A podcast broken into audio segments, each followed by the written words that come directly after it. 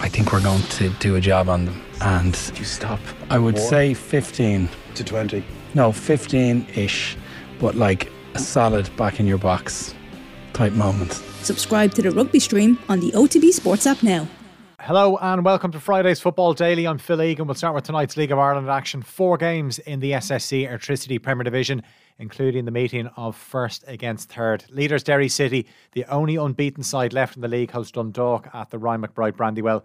Derry have three wins from four. Dundalk have won back to back games and in doing so scored seven goals. Stephen O'Donnell side could actually overtake Derry with a win. If that did happen, it would give Bohemians a chance to go top. Bohs will look to make it four wins from five. They go to Richmond Park to face St. Pat's, who've lost two games in a row. Saints boss Tim Clancy is well aware of the dangers of facing their Dublin rivals. They're very good counter attacking. Um, they've a lot of pace and energy in the top end of the pitch. Experience as well with, with Keith Buckley coming back into the middle of the pitch. Um, helps them out massive lot as well. So it's when we turn the ball over, the transition from um, us attacking to defending, we have to be careful because they're very, very good. The other Dublin Derby takes place at Tolka Park where Shelbourne host Shamrock Rovers. The champions still without a win this season. They needed two late goals to salvage a 4 all draw at home to Cork City on Monday. Shells got one over on Bohs last Friday and we'll be hoping for more of the same tonight. Apart from Rovers, bottom side UCD are the only other side yet to pick up a win. The students are at home to Drogheda United. All those games in the Premier Division kick off at 7.45. Sligo Rovers and Cork City meet tomorrow night. Five games in the First Division tonight. Galway will look to maintain their 100% start of the season. They host newcomers Kerry, who got their first point last week. Bray and Cobh Ramblers are also unbeaten this season. Bray are at home to Longford, who are one of four sides yet to win in the new campaign. Cobh Ramblers take on another one of those clubs, Treaty United. It's fourth against fifth in the Midlands. Athlone Town or at home to Waterford. Those matches start at 7.45. An 8 o'clock kick-off in Ballybofey where Finn Harps take on Wexford. Tomorrow's week two of the Women's Premier Division champions Shelbourne are away to Bohemians, who, like Shells, also won on the opening weekend. Shamrock Rovers mark the return to the women's top flight with a win away to Sligo last weekend. Tomorrow, Rovers play Treaty United. Peamount United will look to follow up their win over Athlone with another three points against DLR Waves. Cork City are at home to Galway and Wexford play Sligo. Looking back at last night's Europa League action, Manchester United are all but into the quarter-finals after a 4 1 win over Real Betis at Old Trafford in the first leg of their last 16 tie. Erik Ten Hag went with the same starting 11 from the 7 0 loss at Anfield against Liverpool.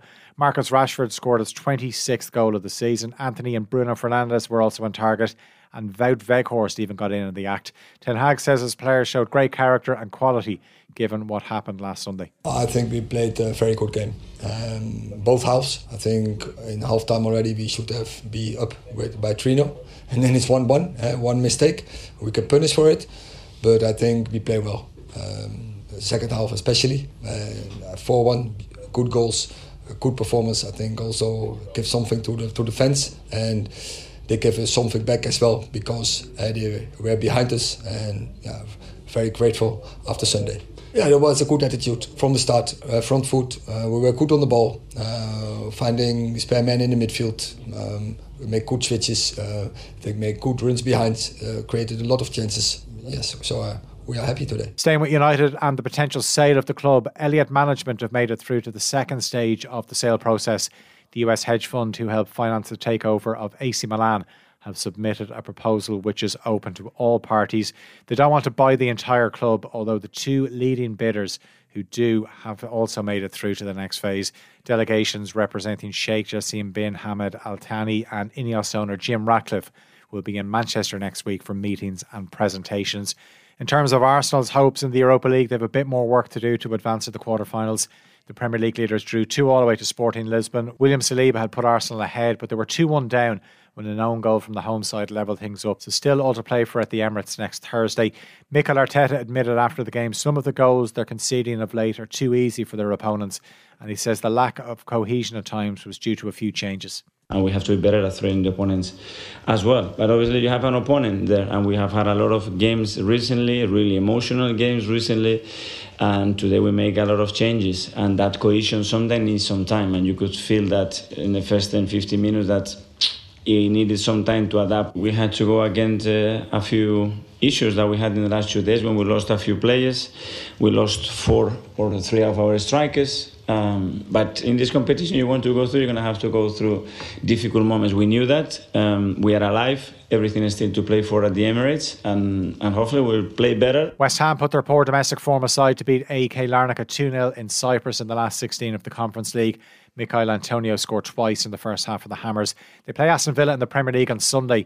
By the time that game comes around, West Ham could be in the relegation zone, but only if two of Bournemouth, Everton, or Leeds win tomorrow.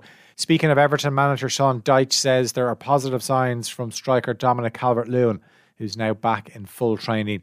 The England international hasn't played for over a month due to a persistent hamstring injury, which has restricted him to just 12 appearances this season.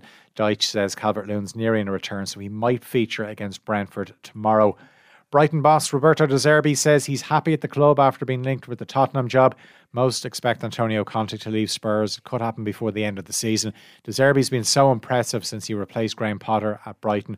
So much so that some would even suggest that he takes Potter's job at Chelsea.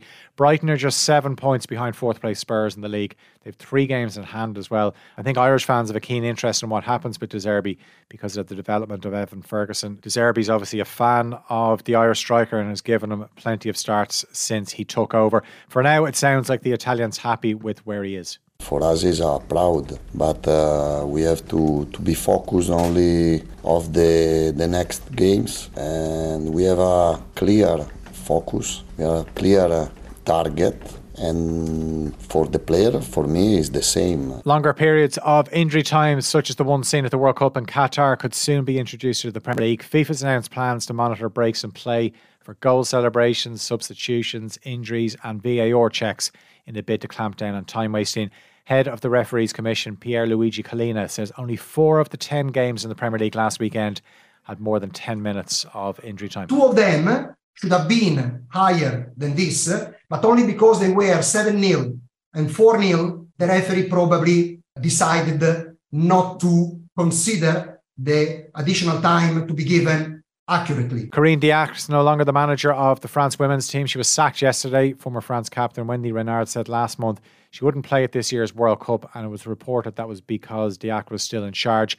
Fellow internationals Marie Antoinette Katoto and Kadidiatou Diani followed suit after Renard's announcement. It remains to be seen if they'll now change their minds. France come to Dublin on the 6th of July to play the Republic of Ireland. That's the final warm up game for Vera side before they head to Australia for a first ever World Cup. And Blackburn can climb up to the third in the championship tonight with a win away to Stoke. The FA Cup quarter finalists have won their last four games in the league. A win for Jon Dahl Tomasson's side would also move them just three points behind second place Sheffield United. That's it for today's Football Daily. As always, you can subscribe to the OTB Football podcast feed to hear the best football analysis, interviews, and stories from off the ball.